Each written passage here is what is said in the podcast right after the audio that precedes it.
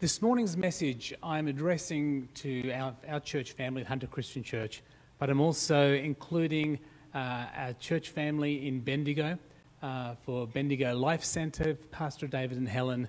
Uh, we want to thank you for the message that Helen brought to us last week, uh, but also I really believe this message that I'm sharing here with our church family and those that are watching around our state and nation, that this message would be a blessing to you also.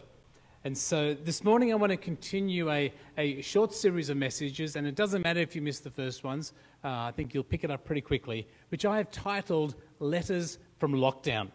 So the Apostle Paul, toward the end of his life, he wrote a series of letters to the churches uh, that he had planted, uh, um, and he wrote the letters from prison in Rome. And as we said, it wasn't really quite prison, it was his own personal lockdown. He was in house arrest. He had a, Roman guard uh, standing outside the door. And so I realized for you that lockdown may be tough, but I'm not too sure it was as tough as the lockdown that Paul had.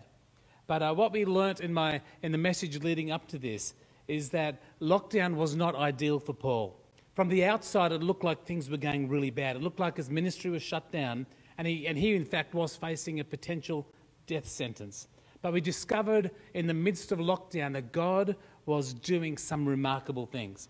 You know, the reality is we don't have to enjoy lockdown. I know some of you, because I've talked to some of you, so you're actually enjoying this time of lockdown. Um, I know, but you're just enjoying a bit of space, I think. But, yeah, but it's not that easy to enjoy. In certain uh, parts of the state or nation, uh, it, certainly in Sydney, it's much stricter lockdown conditions than us in Newcastle. But I can understand we feel disappointed you can't celebrate birthdays with friends. You can't celebrate. In fact, this coming Friday, I think New South Wales are now allowing weddings again. For the last two months, no one's been able to celebrate weddings. And so, in the midst of these lockdown, I can understand the disappointment and all that type of stuff that happens. But like Paul, we can rejoice that God can do something in the midst of our lockdown. And I want to encourage you, let's keep, all of us, let's keep our eyes and ears open to what God is saying and doing at your, starting in your home.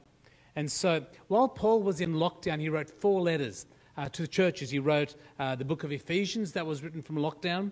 The book of Colossians, which Jenny talked about, was written from lockdown.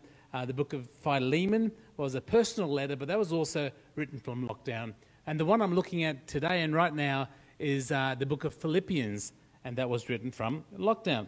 And so once the Philippian church heard that Paul was arrested, they did what all good churches do they take up an offering and they send a gift. And so uh, uh, the church in Philippi sent a gift with Epaphroditus to Rome, and Paul got the gift, and then Paul would write a letter back to the Ephesian uh, to the Philippian believers. In fact, it was, wasn't, wasn't just 10 weeks of lockdown for Paul. It was two years. When this letter came to the Philippian church, it was around about two years after his, in his time of, uh, of being in house arrest. And so, in those two years, he would have been frustrated and, and unsure and wondering is this the day that Caesar is going to call my name and I'm going to go to trial regarding my life? And so, this is a very real situation for Paul. As I said, it wasn't just for us, it's four weeks in Newcastle, for Sydney, probably 10 weeks, for Victoria, you're always in lockdown. But, um, but you can understand in, in our times of lockdown, I think there's some great truth what Paul writes to us and writes to the church that can help us and give us some advice on what we are to do. And so, Philippians chapter 1, we'll start with verse 12. And Paul says, I want you to know.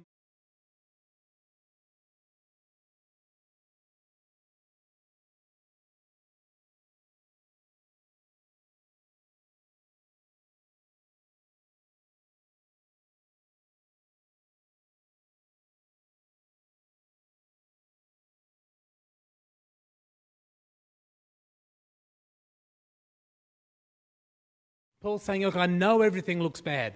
I'm, I'm in prison. My, my life is at risk. It, it may not be what we'd expected. It may not have been what we've been praying for. But Paul's saying, I know God is doing something good in the midst of this imprisonment. I may be confined, Paul is saying, but I'm not contained because the message about Jesus, the good news about Jesus, is being shared to everyone in the palace guard, but also the believers are being encouraged in their faith. And so, so the church in Philippi, Philippi was, was hearing in the midst of Paul's trouble that God could do something amazing and that the gospel could go forth and that lives could be blessed and encouraged.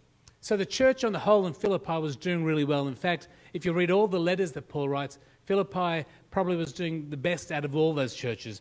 But the church, so the church in Philippi was doing well, but the church in Rome, where Paul was likely writing from in prison in Rome, the church in Rome was divided.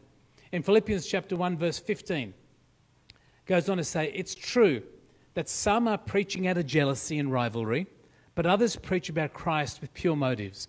They preach because they love me, for they know I have been appointed to defend the good news.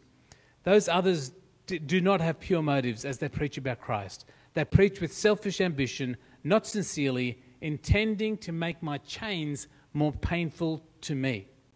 See, in, in the church in Rome, some agreed with Paul and his teachings. Others disagreed with Paul. In fact, they tried to turn other people against Paul.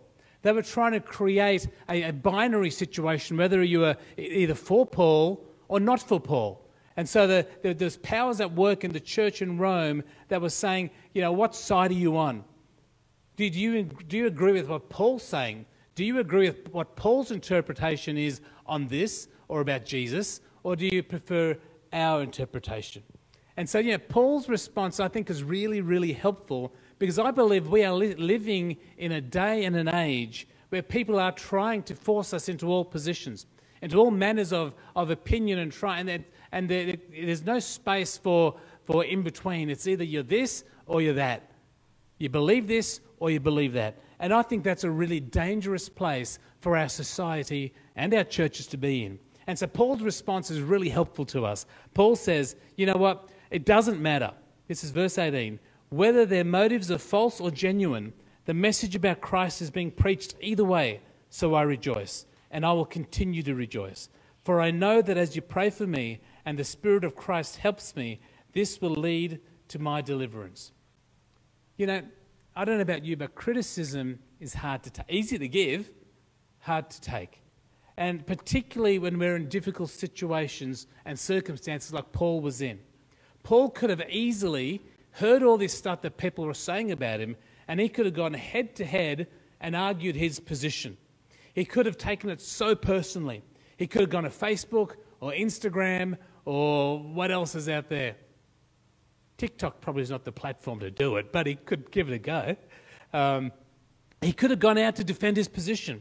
And he could have said, you know what, I'm right and you're wrong. He could get angry. He could get upset and he can get in, into all sorts of internal turmoil. But he doesn't. And I think this is so good for us today because as I look at, I don't use Facebook a lot, I do for this. Um, but as I look at some of what's the comments and conversations that are happening in our world, I'm talking about our Christian world as well. There is all sorts of arguments and, and fighting that is going on, and people getting upset and angry about so many things. And so, so Paul, in the midst of all that, he says, you know what? There's something more important than being right. There's something more important than winning the argument. In the midst of all these different opinions and views, Paul makes Jesus the focus.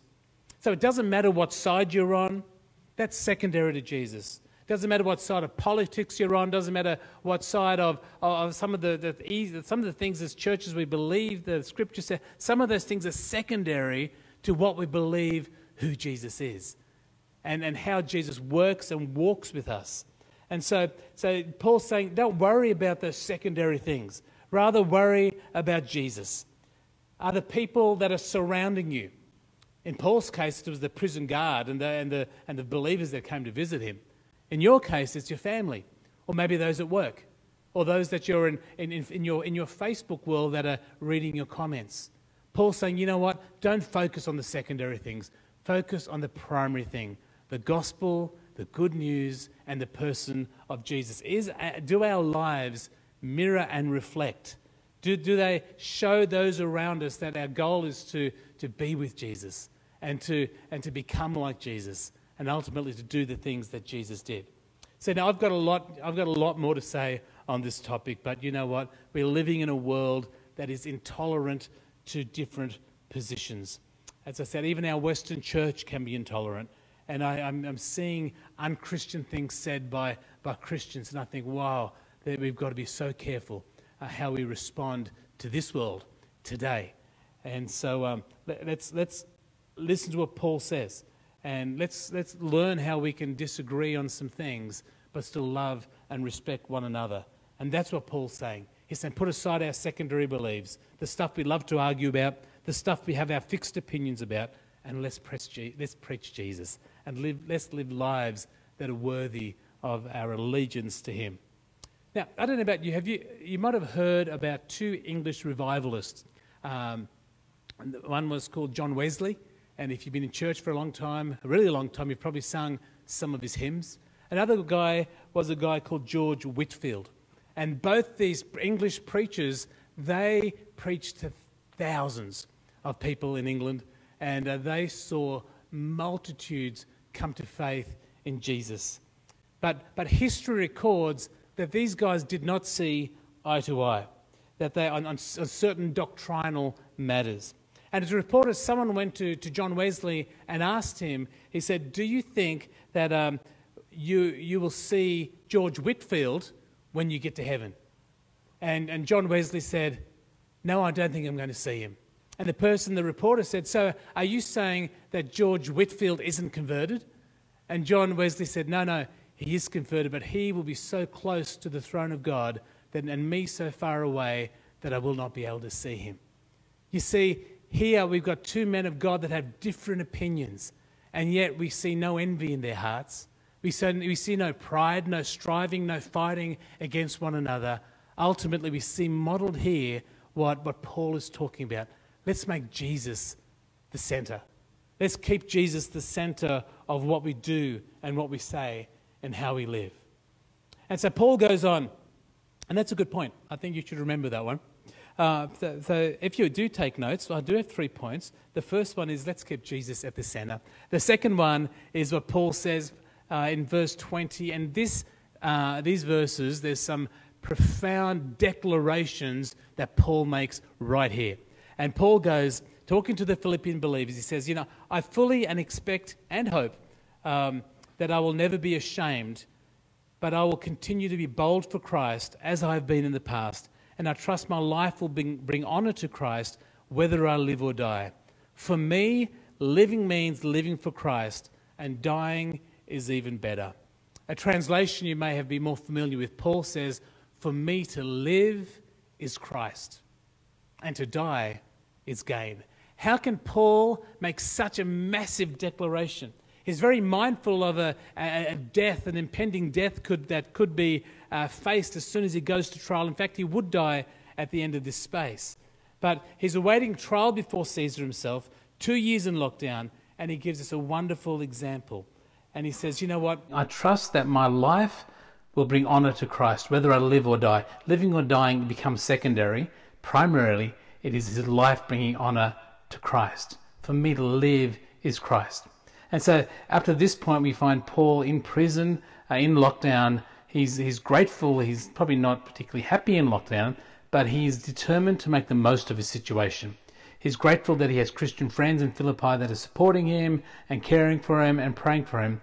Uh, but he has an expectancy that Jesus is in his life and he knows that Jesus is worth dying for. So now Paul turns the focus away from his experiences in lockdown uh, he's already established God's at work in the midst of imprisonment. He's already established uh, the importance of making Jesus the focus and the gospel the goal. And here he gives some really timely advice to the Philippian church on how they should live. And more importantly, well, as importantly, great advice for us to live, especially today. There's so much truth in these following verses. I'd encourage you to, to read them this week. I'll put the link in the e news for you. He says, above all, you must live as citizens of heaven, conducting yourselves in a manner worthy of the good news about Christ. Then, whether I, can, whether I come and see you again or only hear about you, I will know that you are standing together with one spirit and one purpose, fighting together for the faith, which is the good news. Now, Paul is using incredibly familiar language to the church, more familiar to the church in Philippi than perhaps to us today. See, the church was located in Philippi, which is in Macedonia. So it wasn't in, in, Italy, in Italy. In fact, it was a Roman colony. It, it meant that the, the believers that were living in Macedonia were actually citizens of Rome.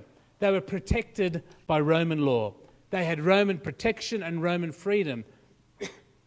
I'm just very mindful, even this week, we're hearing of all these evacuations taking place uh, from Afghanistan and the, the, their country, the citizens of, of Australia and Canada and UK and US, citizens from countries around the world. Their government is doing all they can to rescue and protect their citizens. And Paul here, and so the Philippian church, when Paul starts talking about you are citizens of heaven, they are reminded where their true allegiance lies.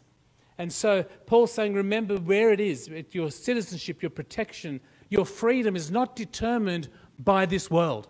I'll say that again. Your freedom and your protection is not determined by this world, it's determined by your citizenship in heaven. I think that's great news. And so, therefore, if our citizenship is in heaven, our behavior should also not be reflected by this world. Our behavior should be reflected by, by how heaven empowers and calls and, and lifts us up to live. Our lives should be determined by living the good news of Jesus, the gospel of hope, and the message of salvation and peace. Now, if we can truly understand what it means to be a citizen of heaven, it should affect how we live our lives in Newcastle or Bendigo or Shepparton or Lithgow or Brisbane or wherever you're at. No matter if you can understand that, that we are citizens of heaven, we, you may live in those places. It should help us to understand, as Paul's saying here, that we should be able to stand together with one spirit and one purpose. And it goes on to say, and it should help us to, to fight together. Listen to the words that he says. We should be fighting together for the faith. Fighting together for the faith. Now, now what is it, the faith? What, what is Paul talking about? Is Paul talking we should be fighting together for our doctrinal positions or what we believe about this or that, our personal revelations, or what we think about what's happening in the world, or what we consider what truth is to each one of us. You know, this week at staff meeting, we discussed what is truth, because in some ways, my truth could be different to your truth. And so it's very easy to say, well, we're standing for truth. And ultimately, well, hang on, that's not absolute. And unfortunately, in our world where we're removed absolute truth. And so at our staff meeting, we are talking about ultimately truth has a name. Truth is a person. Jesus said, I am the way, the truth, and the life. And so when Paul's saying we need to, Paul goes on to say that we are fighting together for the faith, he tells us exactly what he's talking about. It's not our positions, it's about, he goes, which is the good news, which is Jesus, which is the gospel of hope and life. The gospel, the message that uh, Jenny shared over communion was that Jesus came to make us righteous. This is the gospel that each one of us, no matter what we've done, no matter when we've done it, that we have access to a good God uh, through, through His Son who came and died that would give us His righteousness, His perfect standing before His Father, and that we, we can be made whole and right and set free. And that is what the gospel is. That is good news. And so when we, when, when we face different things, sometimes we need to surrender our absolute positions. Sometimes we need to surrender our, our this, is, this, is, this is what I believe. You know, I'm not going to change. Sometimes, well, I think all the time we need to learn how to filter them through who Jesus was, what Jesus said, and how Jesus would call us to live. That's what Paul was talking about. That we'd stand together with one spirit and purpose, fighting together for the faith, which is the good news, the gospel of Jesus. Forgiveness, freedom, love, relationship, and hope. It's all about living our life to honour Him. So, as we wrap up our message today, and I make sure I haven't missed any pages, I'm pretty sure I'm on track with this. So, as we continue to walk still into a world that's a little bit unknown, uh, uh situations around us from when school goes back to what restrictions are easing to, to what's happening around the world and the globe and the economy, and all the rest, as we walk into a, a, an unknown future in many ways, let's take heart from what Paul, the three things that Paul wrote to us from his letters in lockdown. Number one, that we would continue to look beyond what we see, that we would see God at work. Find ways to live the gospel to your neighbors, to your friends, to your families. Think of ways to encourage each other. Number two, keep Jesus at the center. When we face criticism, when we face intolerance of your ideas, your opinions, or your positions, don't be tempted to try to win at all costs. Don't, don't try to be tempted to, I've got to prove my point. I've got to win the argument because you may be losing a friend. Paul reminded us to remember the goal is to live for Jesus and to share the good news of Him in what we say and what we do. Paul's reminding us to keep Jesus at the center of our ideas, of our opinions, of our positions. To keep Jesus at the center of our relationships, of our families, of our marriages, of our friendships. And while, while ever God grants us the breath to live, while ever God gives us the, the ability to breathe and, to, and to, to live and to occupy place in this world, let's live with Jesus at the center. For us to live, if we're going to live, if we're going to occupy this, this slice of eternity, if we're going to, if we're going to do something with the life God gives us, let's live with Jesus and for Jesus. For us to live as Christ and thirdly, let's live as citizens of heaven. Let's understand where our protection and our peace comes from. It doesn't come from this world. It doesn't come from the 11 a.m. press conferences. Our protection and our peace ultimately comes through our God in heaven, where we are citizens too. Understand that we are only temporary residents on this planet. And it should be evident to all those around us which country holds our allegiance. You know, when we go on mission trips or to different countries, if you traveled, remember those days when you could travel overseas? Uh, that, was, such a long time ago, wasn't it? It's very easy to be in the middle of, of India or, or Rome or Africa or, or, Eh, or America and you can pick up the accent. You can so easily pick up the accent of people from your country. And so it should be so easy for us in this world we live in to hear and pick up the accent of other citizens of heavens. It should be evident to us and to everyone around us that our citizenship, citizenship is not of this world, that we belong to heaven, an unshakable kingdom, that which, then the access was given to us through the precious blood of Jesus. And so we're going to pray. I want to thank you for your time, and uh, I look forward. If you've got anything, don't forget we've got Andrew's going to be on our Zoom in just a minute. But remember that um, in the midst of where we're at, that Jesus is here. So, Father God, I just thank you for the time we've had today to, to do church together, to be church together, to be a family of believers that are exploring and, and considering what it means to, to be with you and become like you. And ultimately, Lord, we want to do what you've called us to do. And Lord, I just pray this morning as I've shared something of, I believe, your heart for those that are listening and watching. Lord, I pray that you'll help us to remember to, to look beyond what we see. Help us to see that you're at work, even in the midst of our lockdowns, in the midst of our shackles, that you can work and bring freedom.